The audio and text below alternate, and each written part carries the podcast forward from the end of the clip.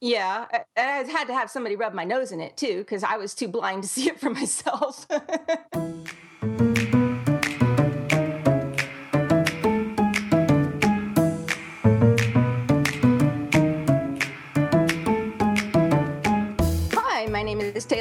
Stevens. I am the New York Times best-selling, award-winning author of the kick-ass Vanessa Michael Munroe series. Yes, I got it in there this time. And this is the Taylor Stevens Show with Steve Campbell. And today, I think, if I'm not mistaken, we are going to be talking about writing in more than one genre. Did I get Or- that right? You did. And for those for those people listening who are members of the cool kids who are on the email list, you've seen this and you've heard discussion. Uh, discussion's been going on for quite some time on the on the list about a uh, a young adult novel, and you actually mentioned it briefly last week in the podcast as a way, really, I think, of trying to impress your kids. No. I, I'm kidding, but you're you're writing a different kind of novel, or you have written a different kind of novel. It's in a different genre, and I'm really curious about what's what's different, what's the same, and what's different from writing. Uh, character driven thriller novel to writing something that is for a different audience and has characters that are pretty young. So let's talk about that today. okay. What's Um, the title of this book, by the way? I can't say. oh no! until until it's finally until I finally know what's happening with it because and this is a fun one I guess for all the a little side daisy picking trail here for all the writers and um, and aspiring authors out there and even people who want to understand more about the publishing industry. You know, I'm I'm a New York Times bestselling author. I have I've already written five and a half books and you know I guess you could call it six and a half if you count all the half written books that I've got going and um, and this this young adult novel is the first one that I did that branched out. But I did it on the side. I didn't have a contract for it. I did it because it was just a story that that needed to be told. And you know, even me being in the position that I'm in, I still have trouble finding publisher for something that's not the same as what I've already done. So I guess I just say that as an encouragement to to anyone who's um, tried to sell a book and hadn't been able to sell it or um, has gotten rejection is that it happens at every level. And one of the problems that you run into sometimes in publishing is you can have a really really awesome book but publishing is so narrow sometimes in the list like every every um, editor is going to have a specific thing that they're looking to publish. So they might think that your book is great, but it's not for them. And so, and it's the same thing with agents. They might think that your book is great, but it's not one that they feel they can sell because they're not hooked up with editors who are looking for that particular type of thing. So rejection is just part of what goes on in this industry and it's not personal. This is a business and just because you can't get published doesn't mean it's not good. It just means that it's not hitting the desks of people who find a way to fit it into what they're looking to publish so that's a little side note on the whole issue of this this book because it's it's been on quite a little journey. We've we've known about it for a long time and and it still hasn't found its home yet. So back to you, Steve. Well, and you actually went through a process of rewriting it not that long ago because uh, through a process of self examination, you realized that you didn't really give it your best effort. So you went back and gave it the full Taylor Stevens treatment. Yeah, And and I had to have somebody rub my nose in it too because I was too blind to see it for myself. so that's another that's another little daisy picking lesson here that uh, even New York Times bestselling authors sometimes need to have their nose rubbed in it. Yeah, absolutely. And um, you know, I can say for for whatever reasons it was what it was, but you know, the ultimate end of the story is that I needed to have my nose rubbed in it. Somebody had to point it out to me, and it's embarrassing because I I know better. I can see it in other people. Why couldn't I see it in myself? All right, now I've read five and a half Vanessa Michael Munroe novels, and I know what they are. They're character driven thrillers. They're not super fast paced, but but they're character studies essentially, and High octane. high octane character studies. Thank you, and kick ass too. Did I, did I mention kick ass? And uh, so I, I know what to expect. as a Taylor Stevens reader. If I see a Taylor Stevens book, I know exactly what I'm going to get. And as a writer, as you're writing these, you know what we all expect. Uh, it's a completely different scenario when you're writing a YA novel because there'll probably be some carryover of your of your fans who are going to want to read this book, but I suspect the majority of the audience will be people that don't have a clue who you are. And yeah. so you're writing a different style of book for different audience. So yeah, what's what's the thought process when you start writing? Uh, you know, it's so different. What's what do you do that's different, and what do you do that's the same? Well, you know, it's it's hard to say because in this one, you know, I did a lot of stuff that was wrong before I finally got it what I hope was right. Um, one one caveat caveat caveat is that um, you know there's a lot of talk about YA novels, like it's its own genre. But there are so many different types of books in that genre, from dystopian to, I mean, just they're all over the map. It's like saying fiction, right? It's just young adult fiction. Mm-hmm. And um, and right now, YA is supposedly really hot. So I think there are a number of authors who are like, oh, I'm going to go write a YA novel because that's what's hot right now. And so I have always cringed in writing, in calling this a YA novel because I didn't write it thinking I was writing to young adults. I just had this story that I thought was fantastic and had never, I don't think it's ever been done before. And it's really hard to find something even halfway original because everything's been done before. And, um, and it, happened to have younger protagonists in it, and that automatically qualifies it as a YA novel. And with younger protagonists, I had to um, had to see the world from a different perspective than an adult would see the world. And for that, my kids did come in handy. I could go and ask them, hey, what would happen in this situation? You know, blah, blah, blah. What's the right way to describe this? Um, especially seeing as I have never been to high school. So. Um, you are at a bit of a disadvantage there. Yeah.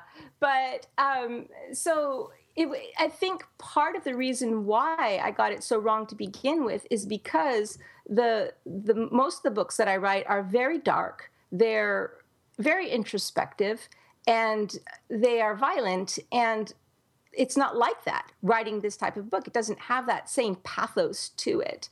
And so my mistake was originally, I think that because it didn't have that pathos, I was too emotion it was too emotionless it was missing that layer of you know what it's going to cost somebody and um, really crawling and you know understanding what the characters wanted and why they wanted it so it originally was more of a story of something happening to the characters instead of the characters happening to the story i feel and and so because and i think part of the reason why that happened is because it was so different from what I normally write. So I had to sort of learn how to write all over again to bring that same, or at least a level of emotional depth to a story without all of the trauma that comes with a, a typical Munroe thriller. What do you mean something happening to the characters as, as opposed to the, whatever it was you said? I, I, can't get the quote exactly right. What do you be instead specific? Of cap, instead of the ca- characters happening to the story, yes, it's yes. really hard to be specific in only the amount of time that we have for a podcast. But it has to do with a, a technique that took me a long time to figure out the words for it of where you are either watching something happen to the character versus watching the story through the character's eyes. And I'm not talking about, about point of view. It's it's it's kind of a complex um, concept that's really easy once you get it, but hard to explain.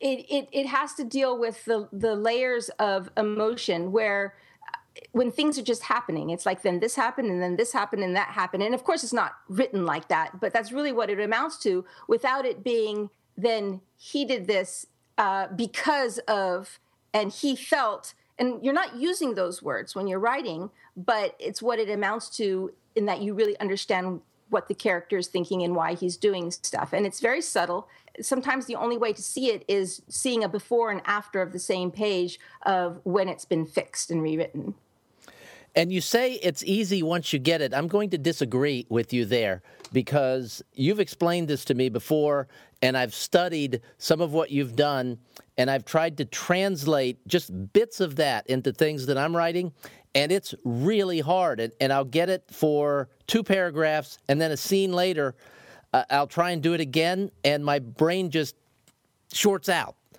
And uh, it's it's exactly what you said. It, it's what most writers do is he heard this, and then he heard that, and then he felt this. And what you're talking about is none of that. It's all happening, and we feel it happening through the character. We see it and feel it and sense it happening through the character, but you don't use any of those words. Yeah, so it's, it's not it's, that easy. well, it's a what the concept is easy to understand once you get it. It's doing it that it requires a lot of practice and and then one but once you get it when you start having story problems and you can't figure out what's not working as soon as you go back to that concept you're like all right and then you just got to figure out how to make it work on the concept um, if i ever get that hack the craft hack the craft program up and running that's going to be a big huge part of what i'm trying to teach if, if people have read your books they would understand it but uh, just as a as a quick way of of refreshing it. Just go back to the I think it's the opening scene of The Mask, right? Where there's she's about to be attacked and time is really slow and all these things are happening and we are so deep inside of her perspective um, that that the world is like totally slowed down. That is the first scene, right? That is, yes. So that's a that's a great example of it, and it's an easy place to go. Yeah. So like you know you can get you can read that for free. You don't have if you haven't. Read that's right. Yeah, yeah. You, Download the sample. Yeah. Yeah. If you're listening to this podcast and you have no idea who I am and you just want to kind of get an idea of what we're talking about, you can just download the sample and read the the opening chapter, and you'll understand what we're talking about. Great point. So one one thing I think that's really different from when you swap genres genres like that is you get really familiar with a particular genre you kind of know what's expected. So when you're in a position i would think where you you're trying to put together a story and get an editor to say yeah okay i want that um, you kind of know what they're looking for because you know the genre. But when you jump genres like that especially if you're not familiar with reading a lot of the material which i don't read very, I, I can count on one hand how many YA books I've read. And like I said, I didn't set out to write a YA novel. It just happened to have younger protagonists. I'm really nervous going into this because I have no idea what young adult editors are looking for. I just wanted to write a story that that spoke to me and worked for me and it happens to be s- slotted in this genre so w- that can be difficult i think when you're really familiar with one genre but not familiar with any others then um, it's hard to it's hard to gauge the audience, hard to gauge the market, and know is this something that um, that publishers are even looking to publish. I, am going to go with my a- agent. She says that she's got a really good feeling about it. She's loved the story from the beginning. She's she said she's never seen anything like it, and um, but it's still we've still had trouble finding a home for it because I think sometimes you can be too different from what an editor is looking for. And so different is good, but being too different is not good. And I don't know where we stand on that continuum. And while you were writing this, you've also been, we've talked about this before um, on the show about Focus, how you you take projects and work on them for a little while and then you move over to something else but but when you're working on uh, two completely different genres like that is it hard for you to get back into the YA story and and go back to it? Well, I, I, think the answer is yes, because that's probably why the first first iteration of it sucked. I mean, it didn't suck, but it wasn't good enough. Um, and that was because I, that's exactly what I was doing. I was writing it on the side. So um, when you're when you're writing a, a book under contract, there are, are, gaps. Like when you send it off to your editor for um, for her to look at, it might be several weeks before she gets back to you. So, in those several weeks, unless you're doing first pass pages or something on another book that's going through the production process, you have a lull. And so, I was writing this first book. I mean, the first version of this book in the lulls. So it got written piecemeal over a very long stretch of time. And and then finally when i was done writing it i went back and i just kind of cleaned it up a little bit and you know i didn't give it the full just full out focus that any of my other books had gotten and i think it really showed. So moving forward i mean i know it is possible to work on more than one project at a time. I did that with um, when i was writing the vessel but it was still both Munroe books Mm-hmm. So um, I think moving forward, if this ever happens again, I'm I'm not going to do that because in the end, it became a waste of time, not a saving of time. And when you went through the the rewrite, we'll call it the the final rewrite, was that a concentrated, focused effort over a fairly short burst of time? God, no, it was torture. I mean, it was focused effort for sure, but it wasn't short. I mean, any I've done rewrites before on all of my other books. I mean, I've even had to excise 40,000 words out of one of them, and I did that mostly on my own, just day after day focused on it, and it never took me more than a month to do a really good rewrite on any of my books. This thing took me 4 months to do. I mean, it was just torture. It was excruciating, not the actual work, but how long it was taking me because I got other I got other stuff to do. You know, this is the, I want to get back to to my priorities and stuff, and this is like this side project that's just eating my time away, and I, I couldn't understand how it could possibly take me that long to do it, but I it was that big of a rewrite to to turn it into something that I actually was proud of and that I felt that I had given my best to. And one of the things when you're completely focused on something like that, a task like that, is you don't have time to come up with really great calls to action. So I'm going to come up with, with this week's call to action. You mentioned uh, hack the craft, something that you have been working on for a while that may eventually get off the ground. Who, who, knows? Because you have so many different projects going. But for people that are interested in that, there actually is a website where they can go and get a little bit more information and sign up to get on an email list so that when something happens, they can be alerted. So yeah. if they're interested in in learning the kinds of writing tips that we've been talking about today, um, they should go to is it hackthecraft.com? Hackthecraft.com, yes and uh, read through the information. It's just a, I think it's a single it's page. Just a single and, page, and I put it there because I know that you know people want to know what I'm up to. I can't promise that I'm ever going to get it done. I really, really want to get it done, but it's like there's a huge learning curve for me. It means having to get video and audio and all that type of stuff, which I'm just, it's just, if you sign up for it, I'm not making any promises, but just know that my heart is in the right place and I really, really, really want to do it. And if nothing else, you'll be on another of Taylor's email list. But yeah, I don't think she's ever wrong. sent out an email from this list. as soon as I have the first module up and running, I will be sending out an email to everybody who's on that list so that they can test it out. You know, get a feel for what's you know I'll, I'll take feedback and you know people who are on that list are going to be those who want to be part of the process will be included in the process. Other people don't want to be part of the process and that's totally fine. They're, the little sign up form gives you the option to pick what it is that you're interested in. And if you just only want to know about it when it's done then that's all you'll hear from me on.